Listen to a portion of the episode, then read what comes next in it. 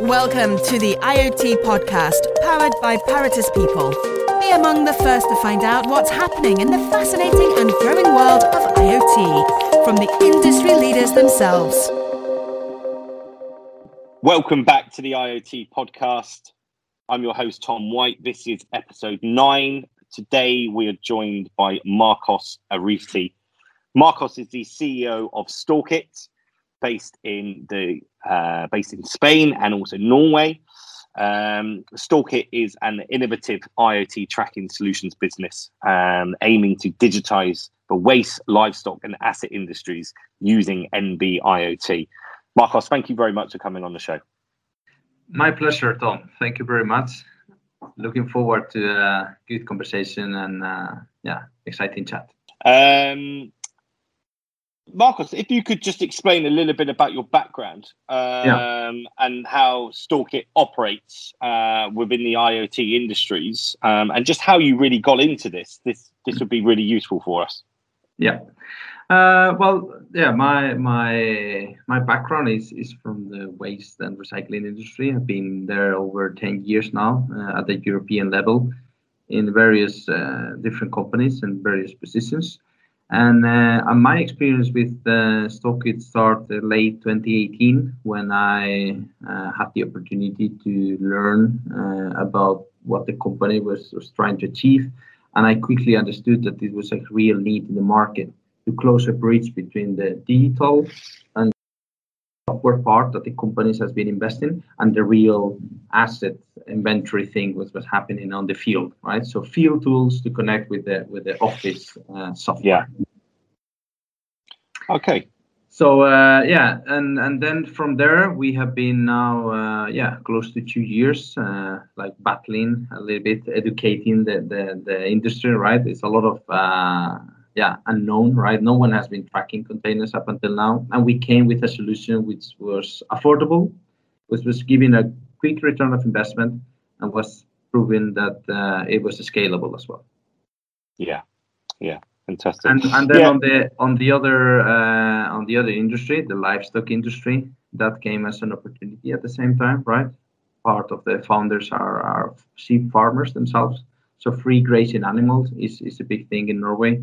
And they were trying to find how they could combine their uh, solution or their um, units together with the same uh, technology that we have for, for the waste industry, right? So we kind of tried two industries, one challenge, right? Is the idea. Yeah, that's very interesting. I, I didn't actually realize that some of your uh, founders actually came uh, from from the agricultural uh, background. Actually, it's it's it's widely spoken about in within uh, IoT solutions that the uh, the benefit of, of sensors can have over you know masses of land and and, and tracking cattle, livestock, and other um, you know um, other animals, etc. It's incredibly you know, poignant, right? Um, just just touching on that, um, Marcos. Um, in, terms of deploying IoT solutions um, and and for your customers, so clearly some people have come from this background. Um, what what is it that you're trying to bring uh, your customers specifically with StalkIT um, and trying to t- transfer this uh, what you've learned from agricultural into the waste waste industries? Mm. Uh, yeah, first the, the the main thing is the inventory control, right? So for farmers, it's it's very important very important to have a stock control, right? In Norway, there's a lot of predators, there's a lot of injuries. The, the animals goes to the mountains for three four months, right? And usually farmers back in the former days they were walking themselves, right, for two days till they found the, the animals in the valley or in the checking that, counting that everyone was there, right, and so on. These days, it's just a phone, it's an app, right, and you have full control 24/7 of where your uh, yeah animals. What we have taken is that and into the waste industry because it's the same, right? How uh, all these uh, recycling companies, one of the biggest um, uh, asset in their balance sheet is, is the containers, right? The all the amount, it's a volume business, right? And because it's a volume business, there's a lack of control over the volume, right? I always say that every time I'm, I'm meeting a waste management company and ask how many containers you have, no one knows, right? From the CEO to the operational guy, everyone has ideas, right? Oh, I think I have about 800 or 1500, but it could be 1300, could be 1700, right? So the variations are a lot, right? So first of all, so the concept is that improving by measuring. If you start to measure, you can improve, right? Where to look at. Right? While uh, before uh, all these industries, that's why we call them like non-digital uh, industries, non-digital markets, because they have been doing the same for years after years. The technology was not affordable enough for them to take the step. Now it is, right? Now we are talking about five to 10 year battery life. Now we are talking about reliability, robustness, right? And that gives them certain, uh, yeah, security enough to, to say, well, I'm doing the investment because I know that I'm going to get this back in X, Y, and Z the years, right? Yeah, because often that was the limitation in the past was was uh, battery life, right, and being able to go round and, yeah. and physically power these power these devices. Yeah, um, it, it was it was three main things right? It's a high investment right? So you need to cover because the, the prices were well over 100 pounds a, a, piece right? So then you were looking as soon as you start on volume business you were going into very large numbers then it was the maintenance right? What you said about the battery life you need to charge every six months or every eight months or and then it was like no point to go around the skips and trying to find who has best, less battery and so on. And uh, yeah so so all these things was kind of like a like a blocker right for them to move forward. Yeah yeah. Just touching on that note actually. So obviously the limitations back then were were more centered around battery life etc is there are there any prominent limitations that you see at the moment as a as a business with some of your customers and, and other things that are, are challenging uh, some customers when implementing solutions, uh, specifically around NB-IoT as well. Mm-hmm. Yeah, uh, we, we briefly touched earlier, right, about the coverage, right? So NB-IoT is a new network, it's a new, uh, you know, technology that has been now deployed in, in Europe. Uh, luckily, it started in the Nordics, and Norway was one of the first countries to deploy the network uh, quite right. uh, properly in end of uh, 2018, right?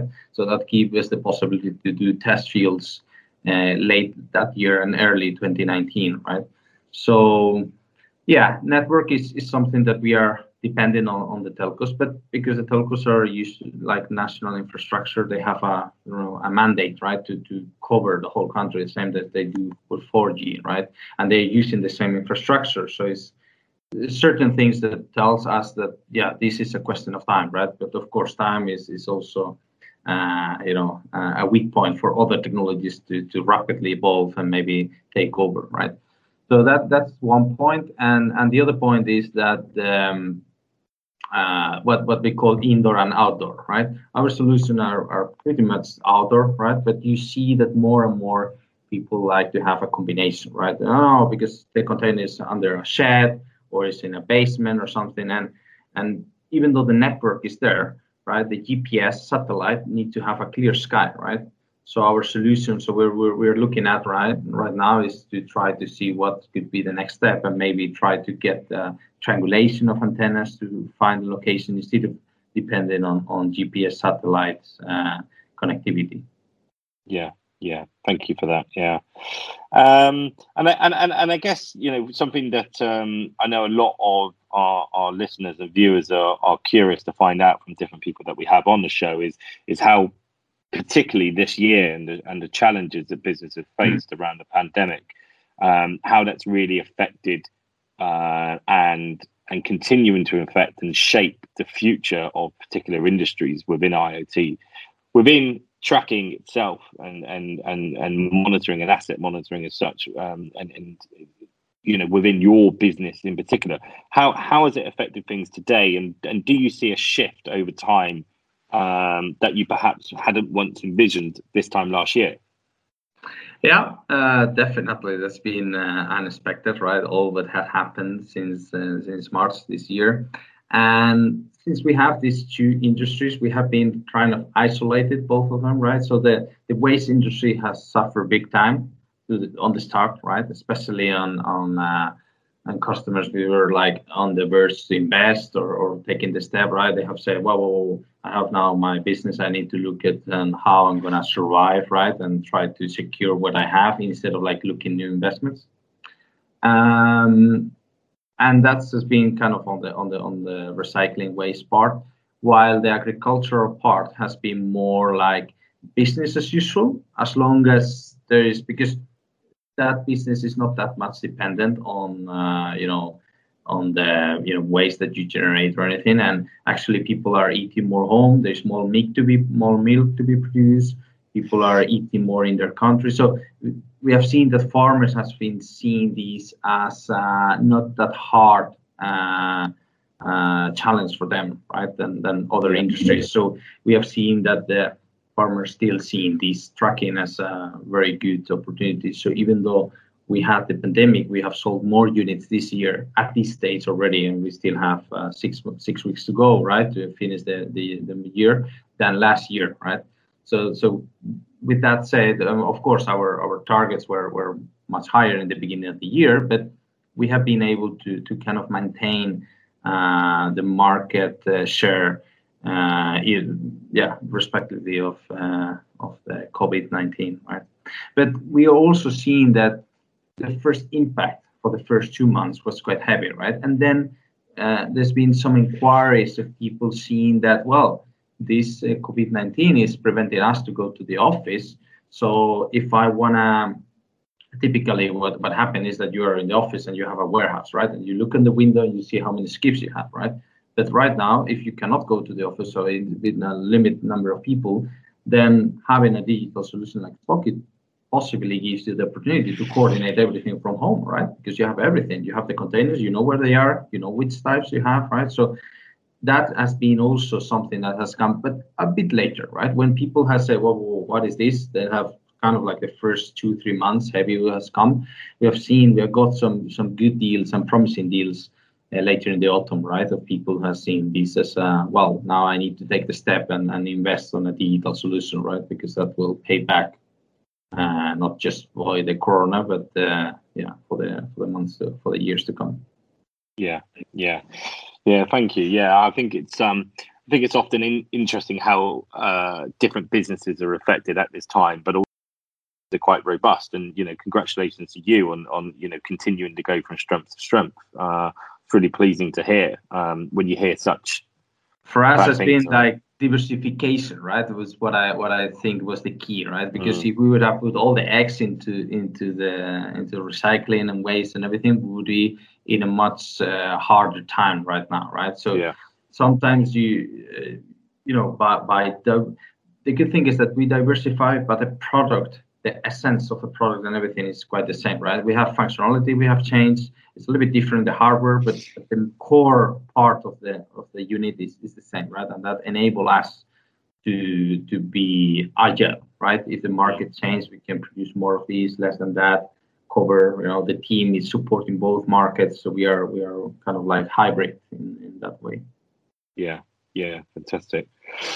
Um, and just and just and just moving forward then. So again, another question about the future, which is quite interesting. So, uh, in terms of um, the world as we see it today, you know, the, the, the boundaries between digital and non-digital uh, are blurring quite significantly, uh, whereby lives are being consistently and continually being interacted with technology, with um, devices that track, monitor everything from health and so on and so forth where where do you see the future specifically within your expertise and what StalkIT is doing within uh, within waste agricultural tracking?